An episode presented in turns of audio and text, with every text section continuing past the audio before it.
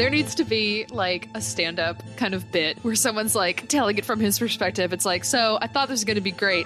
And then I just kept digging the hole. And I'm like, what do I do now? Do I have to be the fortune teller forever? Will she marry me as the fortune teller? She's a lesbian. I could be a lesbian. I could do that for her. But then what happens on our wedding night when she Oh, finds God. out and I have to take the costume off? This is too far. I have to do the reveal. I have to do the reveal.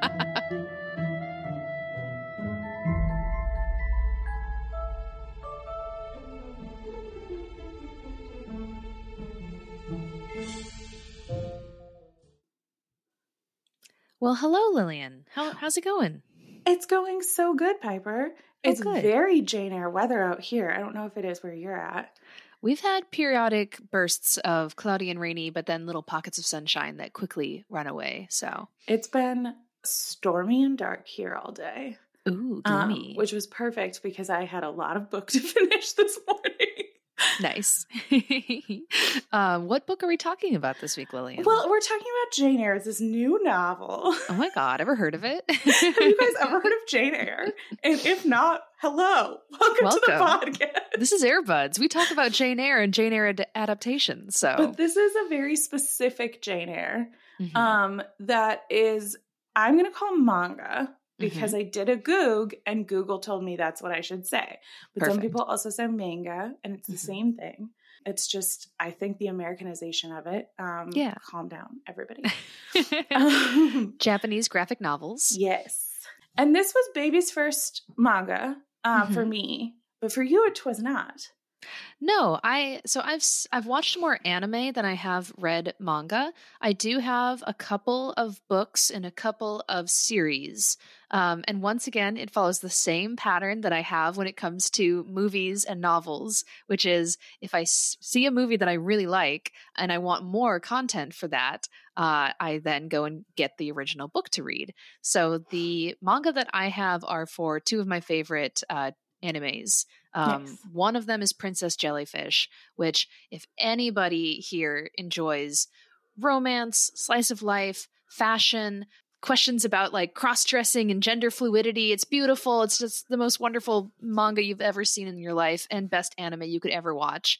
So, that's an early recommendation is go do that but i have a few princess jellyfish books and then i also have um, a couple of books from the series the ancient mage's bride which is a cool Nice. spooky like kind of monster romance story so Fun. yeah Yeah, I have minimal anime experience despite my brother's very best efforts. um, and I, but I did when I was a small child, and to give you guys an idea of the how long ago this was, I would um, get the VHS tapes from the library of Sailor Moon, cute um, and was very into Sailor Moon as a child, and I forget about it all the time. And then somebody asked me if I watched anime, and I'm like, I was real dedicated in the early '90s. and see that's a great way to have your foot in the door because pretty much anyone who loves anime will be able to talk to you about that and be like oh my god yes sailor moon so totally Yeah. But I'll see clips of it and I'll be like, I forgot that this knowledge just lives in a dusty corner of my brain. um, I hadn't read a Jane, or I haven't read a manga before that was an adaptation of Western literature, Hmm. and this is apparently a series um, that this like publisher does. yeah. Because in the very back of the book, which is also our front of the book, because as you know, manga is read from right to left, so you begin at the what looks like the they back to us. they have instructions which were very helpful for me. You open the book on the way that an American would open a book and it goes, "Oh honey, this is the back of the book. You got to go to the front of the book." And then they have a little cartoon that goes, "Here's how to read this book, Lillian." It's And very they helpful. put my name in there and everything. It was great. Wow, so personalized. So this comes from Udon Manga Classics, and they also have a Jane Austen uh, collection, including Pride and Prejudice, Emma, and Sense and Sensibility. Um, some of these, it seems they are like coloring books as well, but then it looks like they also just have them as mangas that you can read. We also have Les Mis, uh, Pride and Prejudice, as I mentioned. They have the Scarlet Letter, very interesting. Great Expectations, and then those other Austen books that I mentioned. So, and after reading this, I truly might get one of the Jane Austen ones because it's so fun. Yay! Um, I spoilers spoilers for my review. I loved this. I had a blast reading this. It was so much fun. I've read a few graphic novels, but not a ton. And it it's always i mean that's the fun of this show right is like mm-hmm. we get to go experience this same story in these different ways and we pick up i i find that i pick up these really subtle things that i for sure wouldn't if i didn't know jane eyre so incredibly well mm-hmm. that it mm-hmm. spooks me a little bit there's at some point i will reference a specific line where i noticed they omitted one word oh and i was gosh. like funny guys dude no i had the exact same sensation when reading this too and it's to the point where if I'm like reading these things now, I always hear Timothy Dalton's voice and his like delivery because their version was very true to the novel and this was essentially like taking words from the novel itself and putting it into the manga. So, mm-hmm. yeah, I feel you. Which I really I really really like that because I think it makes a class like I like the idea of taking classics and putting them in this format because it makes them more accessible to a different kind of audience. Like, yeah, so people like us who've read the book get to enjoy a different facet of this same story,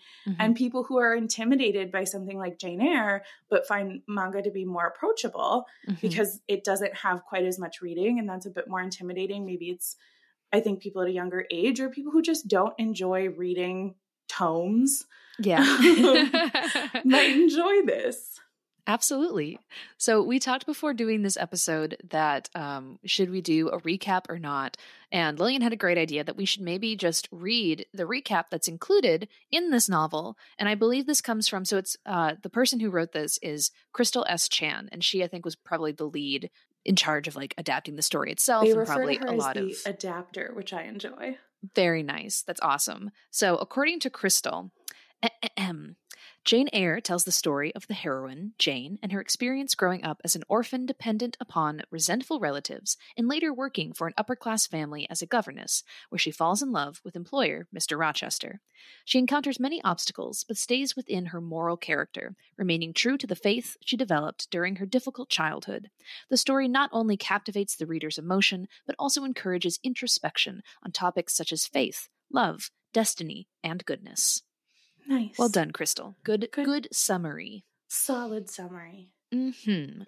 So, Lillian, you've already said that you really liked this. Mm-hmm. Any other initial big thoughts that you want to just throw out there before we dive in? Pictures pretty, jokes jokes funny, lines good. I think so. The fact that this is anime and not, or the fact that it's manga, um, this mm-hmm. Japanese art style, and not just like any other kind of like graphic novel where someone could come in with their own style. And that's not to say that different mangas don't have different styles. Of course they do. But when I look at the art of this book, it feels very familiar to me to like other mm-hmm. manga and anime that I've seen. Um, and I would say that Jane's design feels almost like chibi-ish they have her and a chibi art style is when it's kind of more like a larger head big exaggerated eyes um, kind of to make someone look sort of cute and small okay. um, uh, I'll try to remember to throw in I definitions. Will ask you because you may have seen my face. I did. You're like, what does that mean, guys? vocab lesson. Welcome to Piper teaches Lillian words. Uh, two episodes in a row because we also had you describe a bunch from fan fiction. So cool. amazing.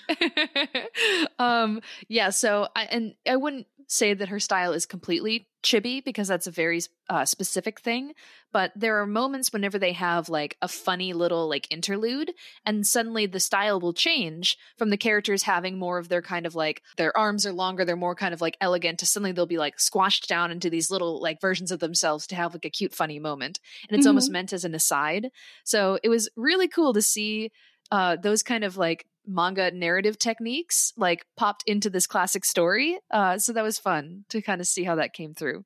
Yeah, it was one of those things where I have sort of a passing familiarity with some of these what these this art like means in that like I could look at Jane's face and be like, "Oh, she's like a good sweet character." And then you look at Aunt Reed and you're like, "She's a mean lady." Mm-hmm. And I mm-hmm. couldn't tell you specifically what elements like you were able to break down in the art but like there was a lot of that and i think one of the things that you mentioned there is the way that they use this format to play into the humor of Jane Eyre by mm-hmm. leaning into some of these manga cho- tropes was really mm-hmm. fun for me.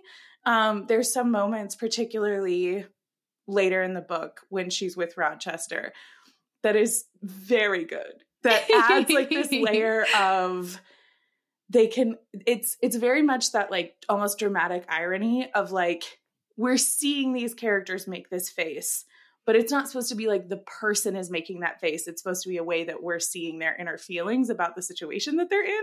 Exactly. And it's so good. No it's very cute.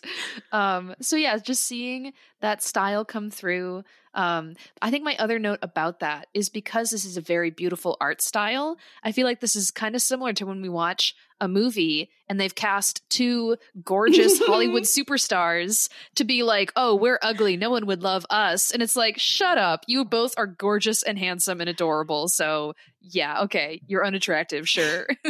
Here's my favorite fun fact about these two the way they drew these two people. The whole time I'm reading this, what Rochester very tall, Jane mm-hmm. very short. Pi- I'm like Piper is ba ba ba ba ba loving it. I um, am. I was so happy about that. it was so good. And then I got to the end, and the artist in her notes said that it's based off of the actual heights of the adapter and her husband. It's so cute. Oh so my god. cute. They need to like include a photograph to be like, see? Look, they're the same height and their hairstyles are the same. Okay, so I'm glad that you mentioned that note at the end because that's another thing that is fairly common in at least the manga that I've read, uh, where at the end of every book, the artist slash author will usually kind of put in like this cute sort of little extra kind of sketchy comic style kind of like note to the reader.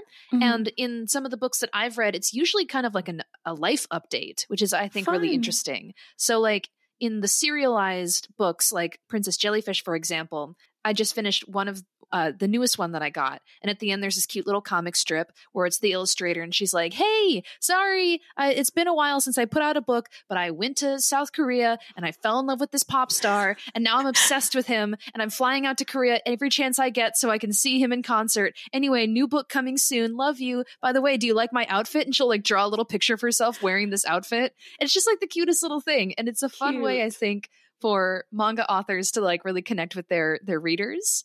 It reminds me of that's so cute. I absolutely adore that. Um there's a few book series that I read where a lot of books will have like a note from the author at the end where they'll talk about the process and all those things. I usually don't read them. One of the exceptions is um, in a lot of the serialized um, romances that I read, where mm-hmm. like it tends to be this is about one couple, but then there's a whole world, and by the end, everybody gets married. Or if you're Ruby Dixon, you keep people keep ending up on this abandoned planet. oh my gosh! Just for like various reasons, for like super normal ones, like they're clone, they're illegal clones. You know, classic, classic normal reasons. But Ruby Dixon is one of those authors that like if there it's the authors that write something like every two months she's the one always apologizing for being like i'm so sorry guys my march release is going to be late i'm like ruby you write a book every single month and sometimes they're very long oh i don't gosh. understand how you do it but that feels very similar to me where it's like you feel like you're in the author's life mm-hmm. and it mm-hmm. adds that parasocial relationship yeah um like a podcast Exactly. And then we update you guys on our lives. But we have a real relationship with you and we're friends for real. Yeah. We love you guys. um so if we're going to start by talking about some of the things in like the beginning of uh, the story, mm-hmm. I think one of the things that's standing out to me and I have uh, my book here and I'm just kind of flipping through. So I think a lot of what we're going to be focusing on in this discussion is just like visual choices that were made mm-hmm. because so much of the dialogue was taken like directly from the novel.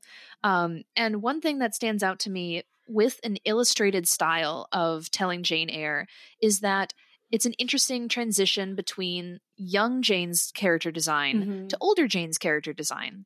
Because where in a movie or a TV show, they hire a child actress and then they get an adult actress. And mm-hmm. here it's simply, you know, they draw her with slightly more adult like features. But I think one of the other interesting narrative choices in this medium is that the children are usually portrayed with like their long hair worn down. And then mm-hmm. when they become more grown up, they have their hair in these kind of updo styles. Um, and now, as I'm even saying that aloud, I'm realizing I think it's interesting that, like, I think it's kind of implied that the more sort of like refined women that we see in the book they have these like more like you know carefully constructed updos but then we the women the adult women who we see with their hair down apart from jane when she's like you know in her personal time in her chambers is Blanche has very long, like worn down hair. And then also Bertha is drawn with her hair down. I think that's very interesting to think huh. about those visual kind of comparisons and what it says yeah. about those two women and their characters in the story. Yeah, I think Bertha's character design something I want to talk about a lot more. But mm-hmm. um, yeah, I think Blanche, she has, it's so clear that like, it's one of those things where I always find it so interesting to talk to you about art like this because it's those nuanced things that I'm like, yeah, Blanche was like real pretty and extra. And then you're like, because her hair was more intricate and long and down. and, like, and, I'm like, she was also wearing a dress and it had like stuff on it. um, but I think that is really interesting because Jane, they, they also did a really interesting job with Jane's hair being up and down and the moments that it's up versus the moments mm-hmm. that it's down. And it is also, I have such hair envy. I, I've had really long hair before, so I know that this book is a lie that's lying to me. um, but I'm like, if my hair could do that, I'd keep it long all the time. Right? All these beautiful cascading waves with like the perfect little curl that flips out here and there. Yeah. Yeah. No, don't. uh If you get envious of hair drawing, then don't check this out because it'll be like, oh, why can't that be real? Or just just know that that's not how it's going to happen and we're all just living in a real world and it's unfortunate but true and don't draw, grow out your hair because it looks good in a picture one time what i'm thinking too because I, I liked uh, there was also a note at the end of this book where the author said that um, she said i enjoy drawing curly haired characters in this adaptation and she even has little questions like which hairstyle do you like best as if yeah, like which hairstyle do you like best piper um i did really love uh, blanche's like raven black curls. Um, I thought that was a very pretty just design. And it actually made me think of in the original Peter Pan, the way that they described Captain Hook's hair oh, is that nice. it looked like he had black candlesticks hanging from his head because they were those tight curls, just like it's drawn here for Blanche. So I thought nice. that was really cool. Do you have a candle going? Uh, no, I have uh, my desk light lamp oh, on. Oh, okay. I thought I, I thought I saw smoke for a second and I was like, is it like really going? Sorry, listeners, if Piper left that in. I'm just burning some incense over here, man. Um, but yeah, I feel like just in comparison of like how they're portrayed in these social settings, the fact that Blanche has her hair that way, it kind of says that she's not only like vain in like showing off her beauty, but mm-hmm. also I think it's meant to imply something of like her own immaturity, perhaps. Mm-hmm. The fact mm-hmm. that she has her hair down in that way to kind of be like, look, I'm still youthful even though I'm an old 25. Verge of death. Anybody yeah. who's single and over 25 should just give up now. Seriously. For our listeners who don't listen every single time and don't know, I'm 29 and very, very single. and very youthful and full of life. Uh, sure. I didn't wake up from a nap right before this. I'm an adult. um, okay, so one of the next things that I want to talk about is uh, Pilot. Are you ready to talk oh, about the dog? I want to talk about her getting to Thornfield because okay. I absolutely loved the way that she explores Thornfield mm-hmm. is so it reminds me so much of when we talked about that section in the book. You talked about that idea of like really loving the idea of them walking through this house and you have a much more visual imagination for those things than I did. And I was very struck by like I was remembering your comment about that as I watched Aww. this cuz as I read this cuz I was like this is what like this is such a great example of being a true adaptation without necessarily like this is what they captured that feeling of like walking through this house and finding all of these like nooks and crannies that felt so special like they have um this picture this one section i'm looking at page 71 in case somebody has this or if you're piper mm-hmm. um but they have this one page where she like sees the door and she's like looking up at this big house and she's been wandering around um, and then there, it zooms in on some crows that are around a nest and like mm-hmm. it's this that simultaneous feeling that we talked about when we read the book of like it feels grand and yet cozy because yeah. the spaces they spend their time in are cozy mm-hmm. and i think that's some of that like almost magical element that thornfield has that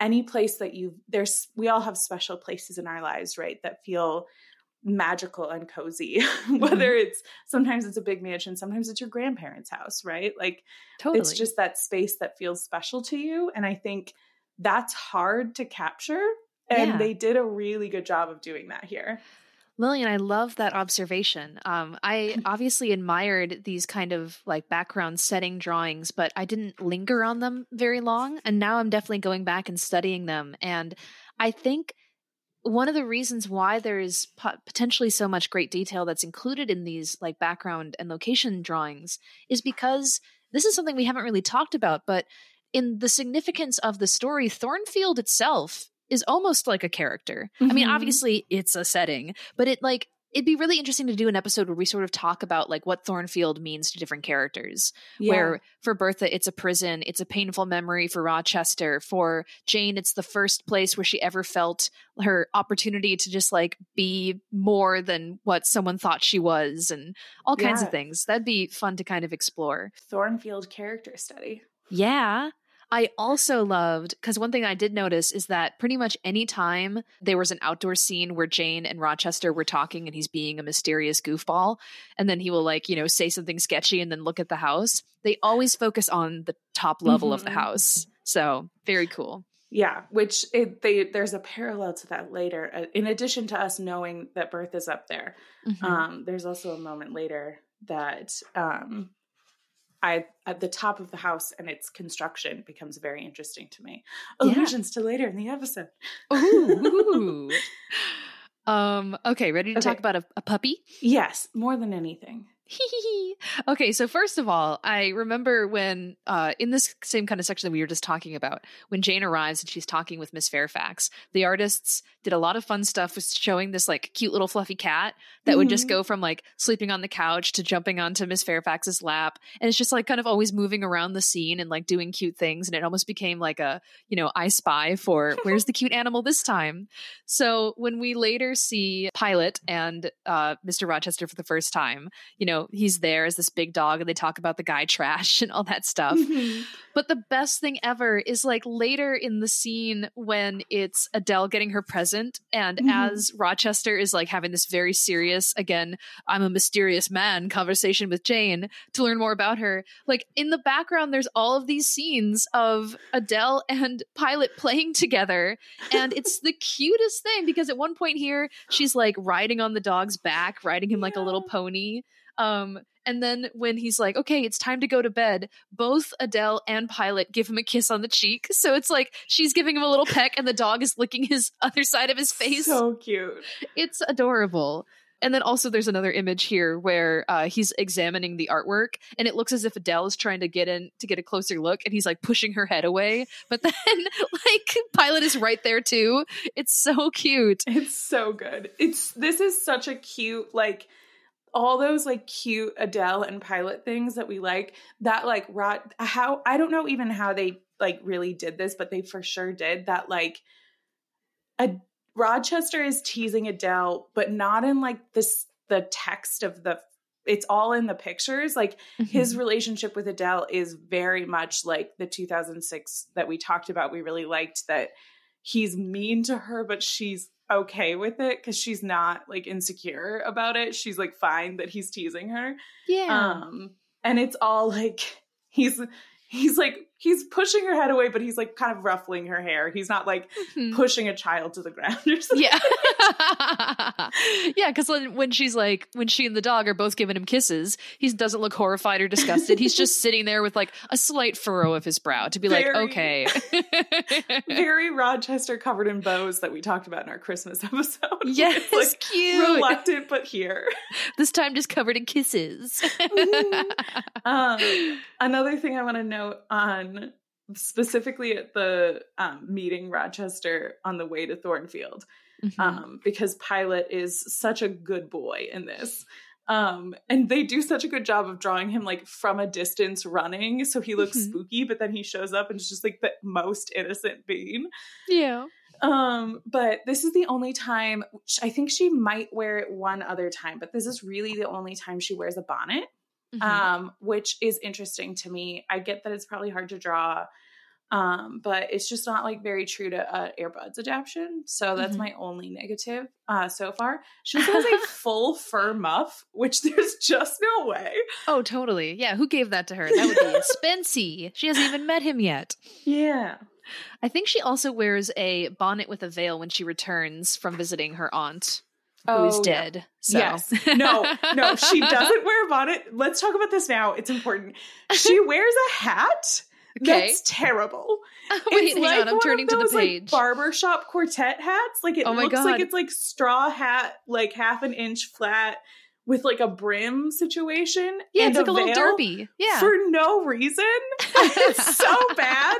I was like, why why would you give her this and not a cute bonnet bonnet? She wouldn't have two hats like this. what a weird choice to make anyway. You know, I think it was just a fashion thing. I'm sure the illustrators just wanted to like draw a hat in that style. And so they did. Cause like yeah. that's like such a big thing, I think, in looking at these character designs is uh storytelling through the costuming mm-hmm. of how they design people. So like I'm looking at the page now 193 where we first see Jane in her uh derby with a veil. And like right up above you see her two cousins um, Eliza and Georgiana, and the stark difference of like how they're designed like tells you everything about them. Where Eliza has her collar buttoned all the way up to her chin with this enormous cross on it because she's about to go become a nun somewhere, mm-hmm. and meanwhile Georgiana has like a she's very buxom and she's got like these bows like all in front of her cleavage and stuff, and she's like, I'm gonna go find a wealthy man who can provide for me. So bye. She's also another character with her hair down, which is yes, interesting. She is. Yeah. Her, her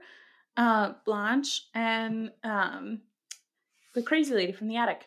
Bertha. Because I forgot her. I forgot Bertha. That's why I called her the crazy lady in the attic, is because I forgot her name. Lillian, I think I have to revoke uh, 10 Airbuds points from you for that blunder. We've had a point system this whole time, guys. Surprise. I'm ahead, so it's fine. I'm in the negative um, I fully forgot that we. So, any our regular listeners know that we have a running joke that we don't say Brocklehurst, we say Mr. Broccoli. Yeah. And I forget that that's not the normal thing to do. And then I do things like post on our Instagram, and instead of saying Brocklehurst, I say broccoli. And then I show it to someone, and they're like, Lillian, as a someone who knows you in life, you did a typo. And I'm oh, like, no. I didn't do that bad of a typo. It was my mother That's that so funny. You're like, Mom, maybe if you listen to the podcast. God, not even a fan. Our fans get it. Oh my gosh. okay, do we want to talk about the burning bed scene? Um, more than anything, I do want to talk. I do want to reference just a tiny bit um, about the uh, fireside chats because I think they're so well done in this. Mm-hmm. Um, obviously, that's great dialogue, and it's so fun because we've talked about the fact that this isn't a space where we get a lot of description of what they're doing.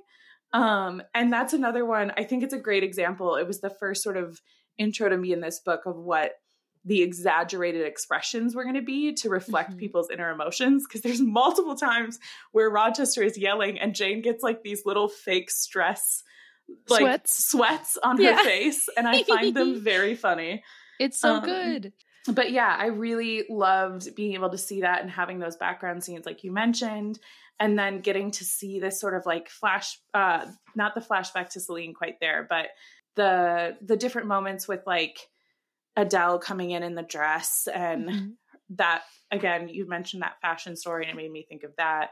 I just really loved these pages of like getting to relive because that's such a fun part of the book that is hard to put in a lot of these adaptations because it's just these two people sitting in a room having a conversation. Um, yeah. So it's often trimmed down. Mm-hmm. And to mm-hmm. have what I think was most of that conversation yeah. Um, and get to reread it with this visual added to it was really, really fun.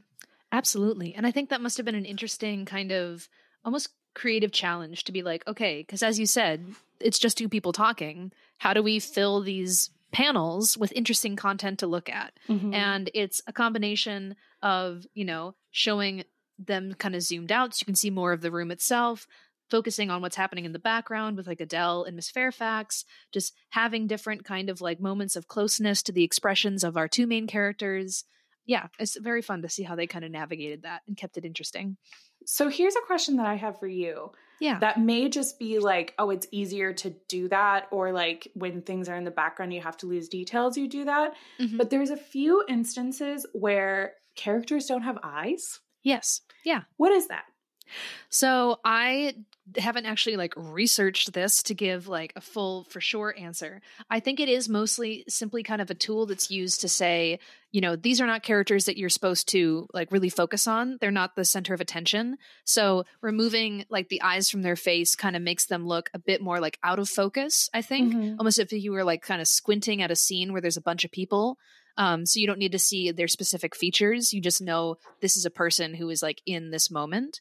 So, yeah, we have, like, for example, when Rochester is telling the story about Celine, there's a picture where you can see his face in clear detail. And mm-hmm. even though Celine is like leaning against him and is in the same like depth of field, she doesn't have as many features. It's just like her mouth that you can see. Mm-hmm. And I think it's meant to kind of say, like, you, who she is isn't really important. It's more like the role that she's playing in the scene. Mm-hmm. Um, so I think it's just used for that kind of narrative tool.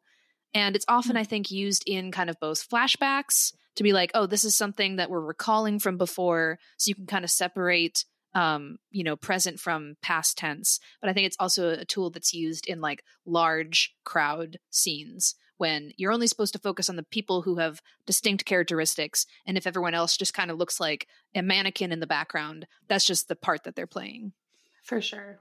Yeah. No, that's so, eh, that's sort of the vibe that I got, but it, it is one of those things where it's like the other things I was like, I understand what this means. And I was like, is this a specific is it to spook me? Do the maids not have eyes to scare me specifically? you see, I fell in love with a woman with no eyes. And then one day she had the nerve to bring home a man who also had no eyes. Cruel. But let's okay. talk about the fire.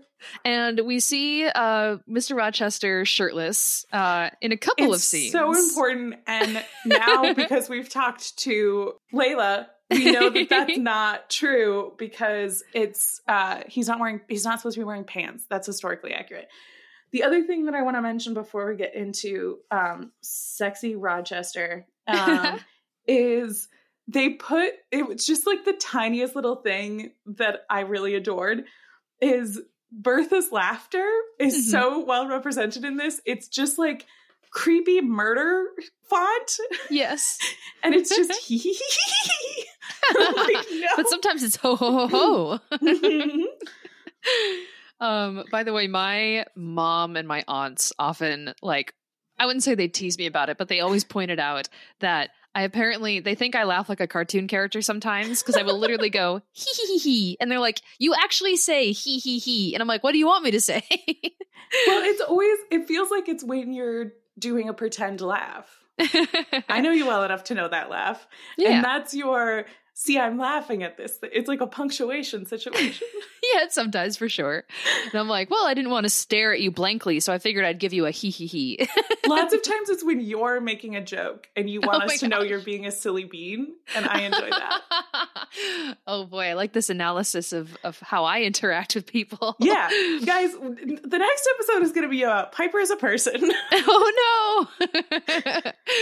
uh, so yeah, we got shirtless Rochester. They gave him some muscular definition. He's not too buff, but you he's not a, a piece of paper either. Also, um, Jane saves him fully. Woohoo! He's passed out and she uh, drowns him a little bit.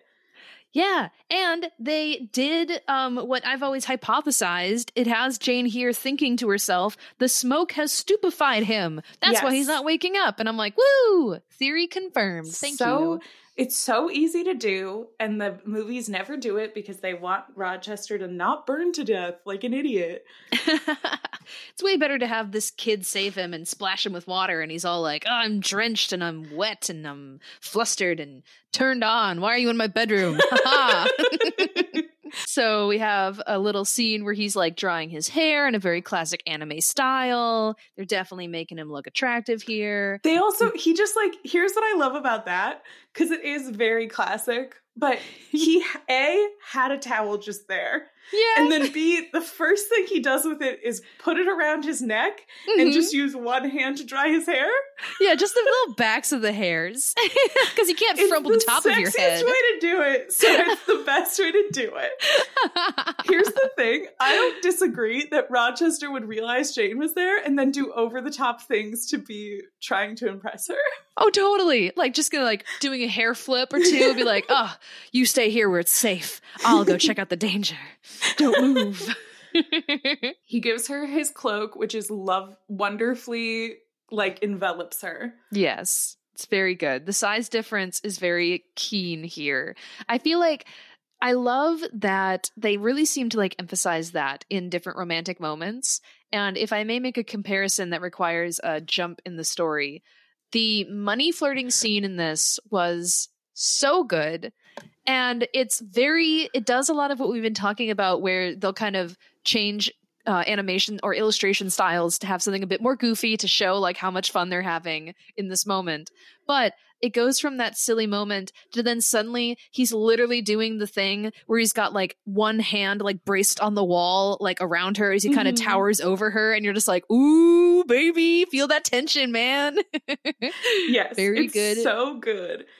visual storytelling it's what I love. The same one, it, looking at um, it's page 121 and is the fire, and then 184. They have very similar layouts on those pages where it's like the center of the page is a large picture of the two of them where you can see that difference. And it has that one where he's sort of pinned her up against the wall. And mm-hmm. then all around it is those little detail things that we love so much. Like, anybody who's been on the internet and seen anything around the female gaze, there's a lot of hands. Yeah. Um, mm-hmm. and I and it's such a period drama thing, and it's such a like the importance of this holding of hands is yeah. something that is easy to miss. Mm-hmm. Um, and they do such a cute job of just like having this moment of these two sit, standing together surrounded by that hand holding and then it does a similar thing of like zooming in on their individual eyes and expressions mm-hmm. while he's towering over her in that other one it's so good. good. Oh my gosh. Yeah, the composition of a lot of these like emotional moments is handled very well. And as we since I've kind of like moved past this one section. Um, there was another thing that you made me think of when you talked about how in one panel it showed like the vast grandeur of Thornfield and then focused mm-hmm. in on a cute moment of these like birds kind of roosting on the roof. There's a similar moment when Rochester comes to fetch Jane after Mason has been attacked mm-hmm. and he's asking her to bring the sponge and the essentially like salts uh, to mm-hmm. help him stay awake. And it just has as like he's talking to her, you just see a close up sort of illustration of these two objects. And it's just a very interesting kind of way of focusing on that sort of thing. It almost makes me think of how like a Wes Anderson kind of classic shot is like mm-hmm. very focused on certain objects sometimes. And it's just an interesting, you know, way to tell yeah, a story and focus on things. Sure. I think we've talked about Blanche some. I don't really have a ton else on the guess, although okay, I was going to have us switch to talking about the Mason scene, but there's a really important scene in between, which mm-hmm. um, we have talked about a word that is used in Jane Eyre a lot. And we had a lovely reminder on Instagram this past week um, and a, a solid suggestion for a replacement because we have talked about the fact that we don't have a replacement. Their suggestion is that we refer to it as a fortune teller scene. Fortune and teller. I think that would be great. So from yeah. now on, we're going to do our best to remember to do that um, and not use a word that um, people don't don't like and is bad because it's a slur. So, um, the fortune teller scene is top quality in this. yes. Another thing that you can do really well with this style, um, if you don't know the story and you're looking at this, I don't think you would immediately think that's Rochester until the costume comes off. But it's so, but like you can see that it's still his eyes. Mm-hmm. it's so good. I think my favorite addition to this scene is that after he takes the costume off, he gets stuck in it and she has to help him take it off because he goes from like this very saucy drawing of himself starting to take off the disguise and he's like, Well, Jane, do you know me? To suddenly he's like, There's a string in a knot. Help me. Ouch. It hurts. It hurts. She's like, Hang on, hang on. I'm helping you take off your dumb disguise, you big meanie. and it, it captures so well that like moment that we talked about in the book of like, what were you doing? Like, what did you think was happening right now? He's like, I thought it would be a fun joke, and I was really hoping you'd say you love me. Yeah. every but... time, I'm sort of hoping that every time I walk out of a room, you turn to everyone and go, I'm so in love with my boss. Mm-hmm, mm-hmm. And I just want to like be there for some of that, right? I mean, is that isn't that what girls do? They have girl talk, and they're so you maybe you want to Fairfax. That's all you talk about. You whisper it to Adele every night before she goes to bed. Figured maybe you want to have some girl talk with a complete stranger who's actually me. And just a part of me likes the idea of Rochester being in this scene and he starts to realize what he's doing and how weird it is. And he goes, I have to tell her. listen, it was a fun joke and now it's feeling really weird. Oh my god. And I don't like it anymore. Jane, I've, it's me. Dude, there needs to be like a stand up kind of bit where someone's like telling it from his perspective. It's like, so I thought this was going to be great. And then I just kept digging the hole and I'm like, what do I do now? Do I have to be the fortune teller forever? Will she marry me as the fortune teller? Maybe she's a lesbian. I could be a lesbian. I could do that for her. But then what happens on our wedding night when she oh, finds God. out and I have to take the costume off? This is too far. I have to do the reveal. I have to do the reveal okay, so proposal scene. Uh no, My- Mason. Oh, what what do we have to say? He he gets bit. It's uh, so funny. This is the funniest Mason scene I've ever seen. It's so yeah? good. Tell me why. The, the I love so on on page uh, 171 is one of my favorite panels in the whole thing, which is Jane's little expression when Rochester tells her she's leaving. Mm-hmm. It's so funny. It's the best. Jane, Jane, because we've talked about the fact that in we watched all these adaptations and there's all the lines like, um, do you faint at the sight of blood? And he's like, and she's like, not that I know of. And he's like, that's a norm. This is a normal question, normal response. And I'm oh, and in the book, she's like, I got a little thrill. And in this book, she just like fully freaks out. Her eyes get real big and she's like, I don't love this. And I'm like, thank you. Yeah, no, it's very cute. Um also, Mason is such a little bitch, and he's, he's, barely in this, and they do such a good job of making him a little bitch. He's a little whiny boy. I also love how when like he comes to the house and Jane is thinking about him, she's like, "Well, he was he was rather handsome," and I'm like, "He looks the same as all the other guys in this style, but um, yeah. whatever. yeah, we get the flower. Then, she has. Yeah, they have flirting. a conversation or to talk about her hair. She has a braid that's very cute when they go out in the garden. Mm-hmm. Money flirting, great. We've talked about. Yeah, very. They really give it that space it needs. They go very fast through Aunt Reed's death, which I also enjoy. Hooray! She comes back in the world's dumbest hat. and then it's time to walk through a garden and have Yay. a man uh, gaslight you until he admits his feelings. yes. Which involves multiple full page drawings with like mm-hmm. flowers through the air and kisses and it's so so good. Oh, I do love it. Um I think yeah, from both the let's see what page is this? Um from 198 and 199, which mm-hmm. we have mm-hmm. some very beautiful moments because one, it has one of the best most iconic lines of all time where she's like, "Do you think because I am uh poor, obscure, plain and little?" And then immediately he, like everyone else who hears that line, is like, "Holy shit, that was amazing!" Can't help but swoop her into his arms and steal a kiss. Is very good, very good. And then I love how like the next page he's kind of like cradling her against this him. This was the one that I was like, oh yeah, this is this book is for P. Cleavy. It's the so cute. She's like her head is like fully below his pecs as he holds her.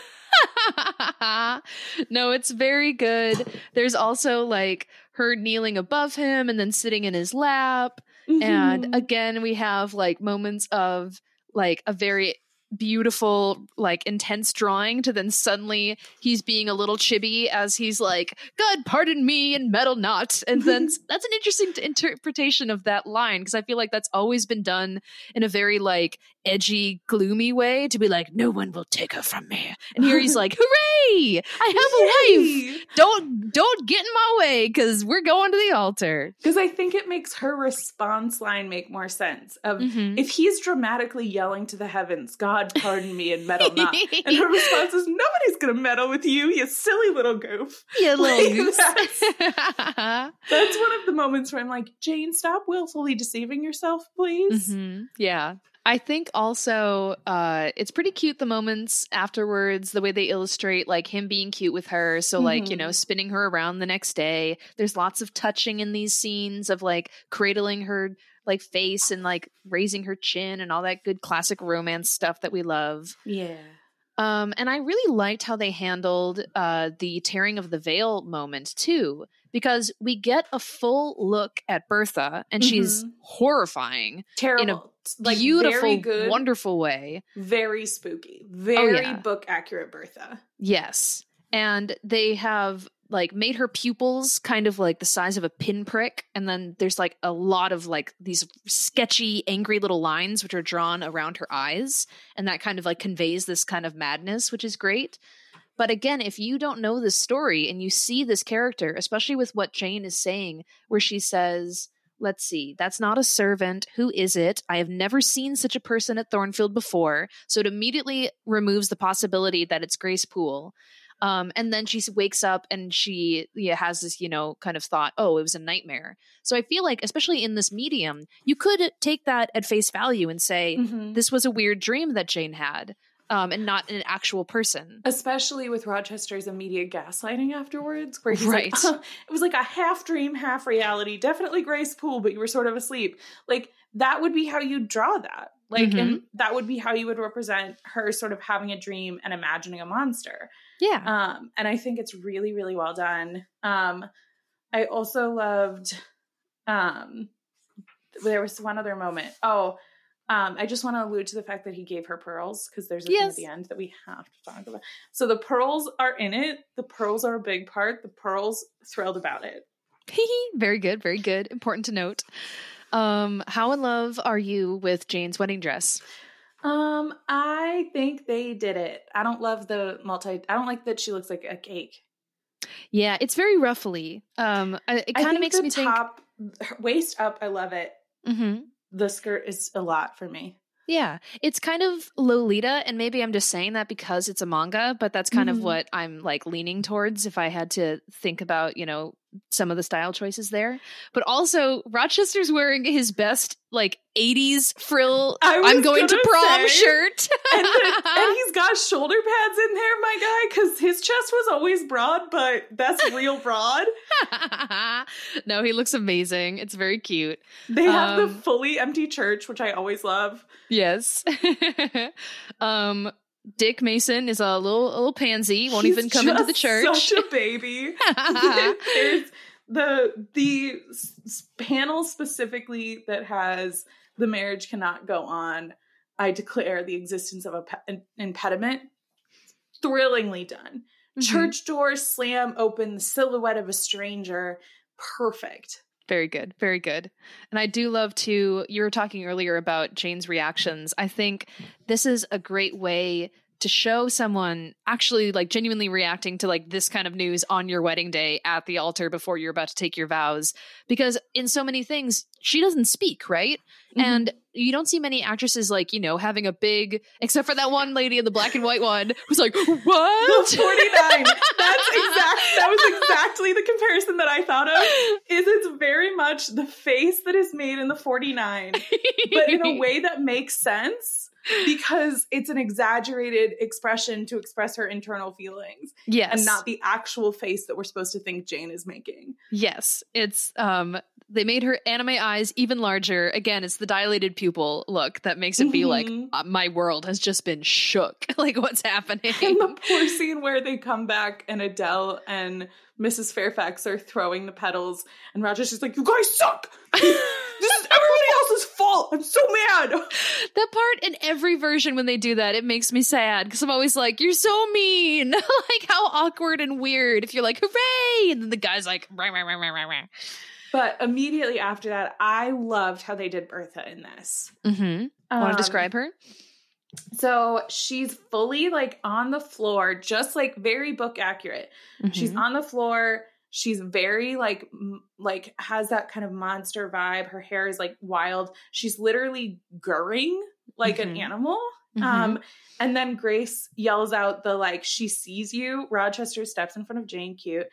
Um and then she attacks him. Like she jumps on him um, like an animal and tries to bite his face, and they have to tie her to the chair, but it feels more like real in a way that every time we've seen something like that in the movies, I'm always mm-hmm. like, no, I don't like it. I don't mm-hmm. like that mm-hmm. you did that. We're here with this style, I think it fits. Yeah. And I also, um, so we literally have a panel where she has her arms around his neck and her teeth are like mm-hmm. at his cheek. Like she's literally biting him. But the way they've drawn his expression is this kind of look of restraint. Like mm-hmm. he it hurts him, but he's not like rah, like you know, fighting back with wild passion. And I think it makes me think of what I love in the I wanted one of the old Bible movies. Yeah, Scott. No. Um, yeah, uh, how he kind of like you know very calmly and tiredly mm-hmm. and sadly sort of deals with his like violent wife. I kind of see that in the way that this is drawn. Mm-hmm. And that's how I want to see Rochester being like, I understand that you're not in your right headspace and I'm not going to fight you, but also, ouch, don't bite my face. Guys, we, listen, Bertha, we've talked about it. That hurts. It's kind of, it honestly, hurts. okay not to compare her to an animal because that's not cool. She's a human being. But it honestly makes me think of like how you feel. At least I have a, a, cat who sometimes gets bitey, and it's like I still love you, but I'm also like I'm like you need to stop this right now. You're being so mean to me. Like she'll just like bite my calves, and I'm like ow. One time recently, Ruth was trying to move a blanket, and she she didn't realize that my foot was under there, and she got me real good, and I yelled, and she looked at me like what you feel blankets like, there's a part of me under there. I know you didn't know that, but ow, please go off. But so yeah. Yeah. And then I think they do they only do one page for Jane being in her room and sad, mm-hmm. but they capture it so well. Yeah. Um, and the room feels very empty. Out. She looks very small in the room. Mm-hmm. Lots of good, again, visual storytelling. I love that we get a scene where he carries her. Very yeah. cute, very cute. This is a version, by the way, I think one of the only adaptations we've seen where he mentions the other uh, women. Mm-hmm. So well done for sticking to the accuracy. It is a really, it is a very, very book accurate book. The the only I mentioned I can't remember if I, this was before we started recording or after. I think it has to have been after. Mm-hmm. Hopefully. Sometimes you record a podcast with your best friend and you talk to her sometimes also, and it's hard to keep track. The one, I think the idea that like we know this book well enough to notice the one word differences between certain lines. Um, it is during the Bertha confrontation scene that I picked up on that um, because he has the line, This is my wife such is the sole embrace that I am ever to know. Mm-hmm. Guys, it's conjugal embrace. It's so embarrassing. yeah, they made a couple of little changes. He can hug whoever he wants, but he can only fuck one person. oh my god. um i like this line too that like a few pages after or a few pages into the explanation scene so he's mentioned this these other ladies he's just kind of like doing a bit of a ramble, like trying to explain himself. And there's a speech bubble that they give Jane where she says, don't talk any more of those days, sir. And I think honestly, in this, the way I interpret this scene particularly is he's very much kind of like he's getting off course. He's just kind of starting to ramble to be like, "Come on, man! Like I'm not a bad guy, right?" And she's like, "Okay, you need to stop talking about this." he's like, "Oh yeah, totally. No, who cares about the past? Let's focus on the future." And she's like, mm, "No, no, I still got to get out of here."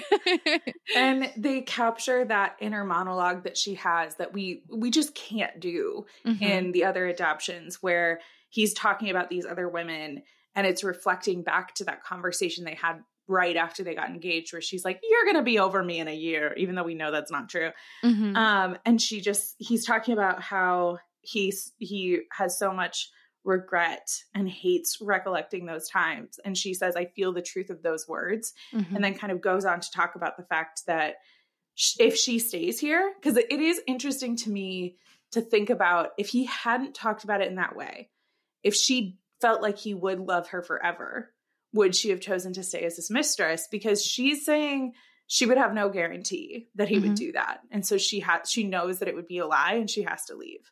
Yeah. And as she sneaks out in the night, Thornfield gives her one more kick in the pants before she goes and Which makes is, her trip on a pebble and fall flat on her face on the way out. Thornfield in the background and her she's fully she doesn't like trip and fall a little bit. She lands on her face. oh, yeah, don't let the door hit you on the way out, Jane. and then we watch her walk around in the mud. Yeah, I want to skip over most of that. John was there. They did a great job. I hate him. Yeah.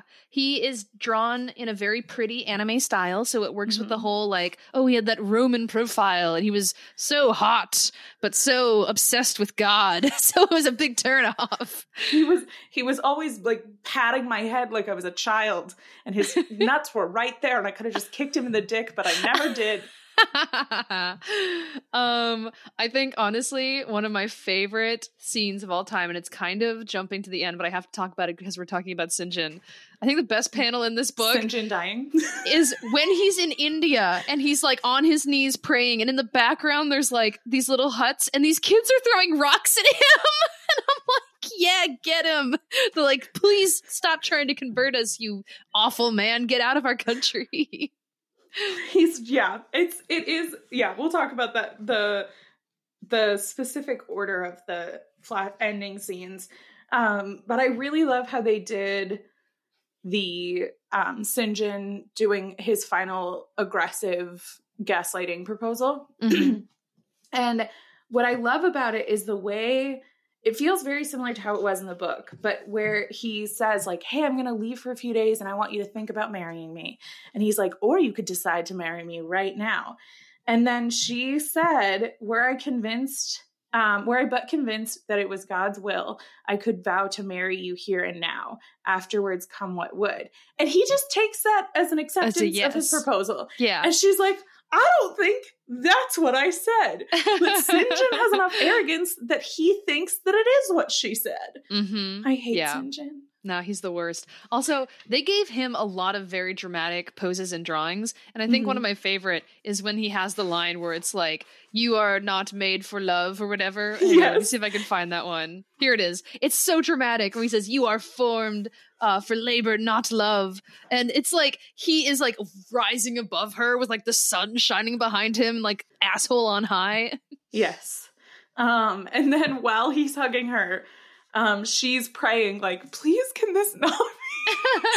God, I would love a sign. The sign could be no, thank you.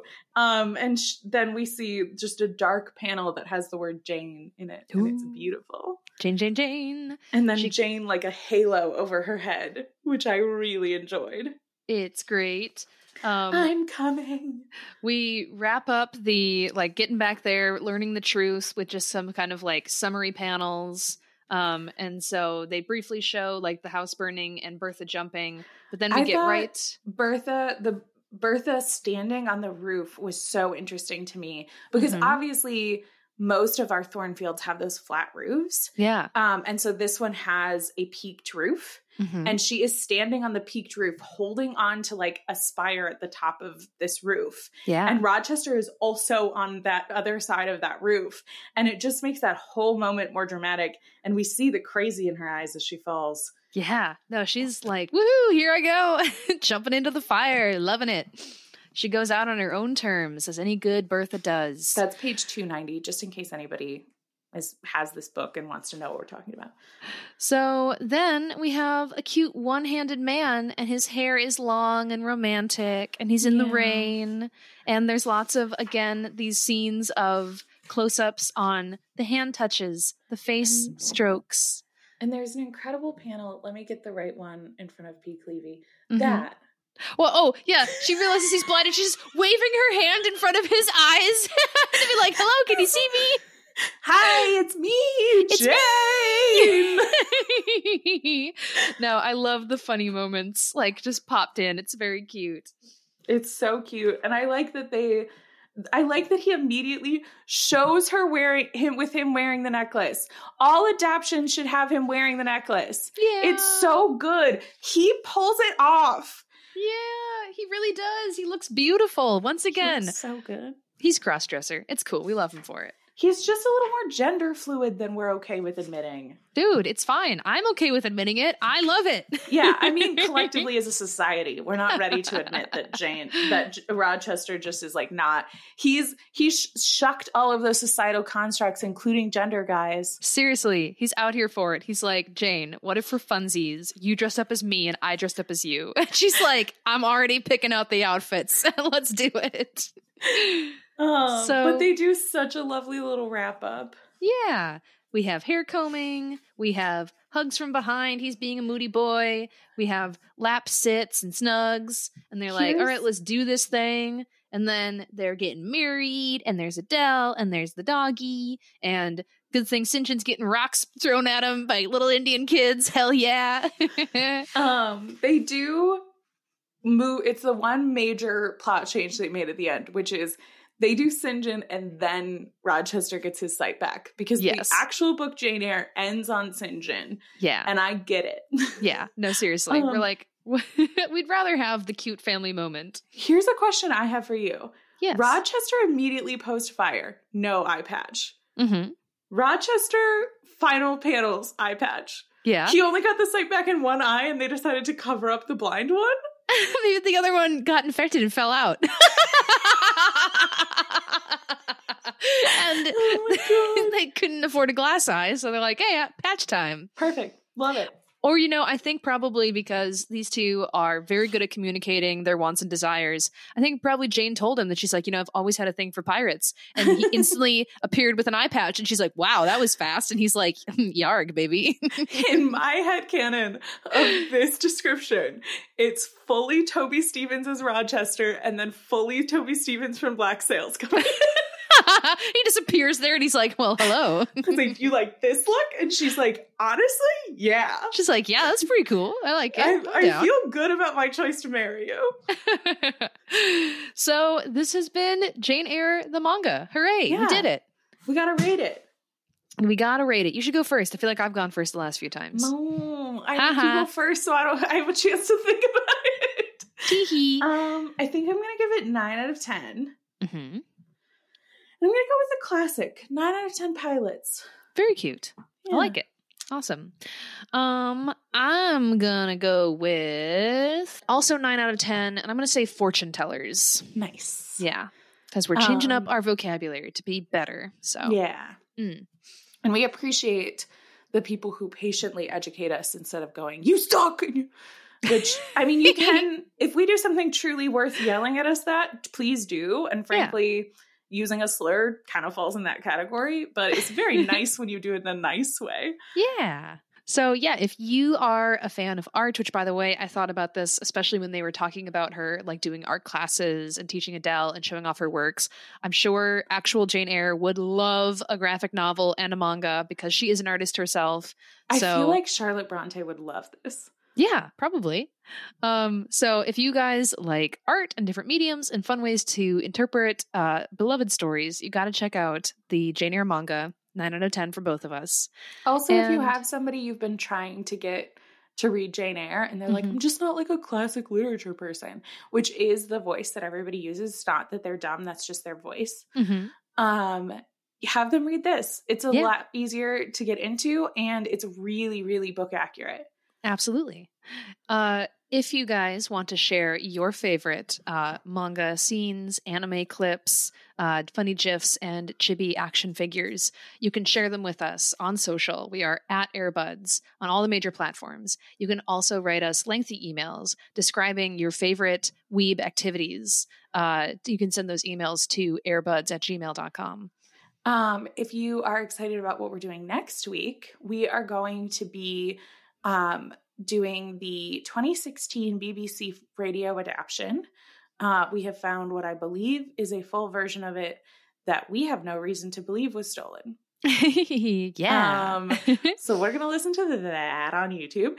And um, then we also have, so we have been doing books roughly once a month for the last chunk of time since we finished Jane Eyre.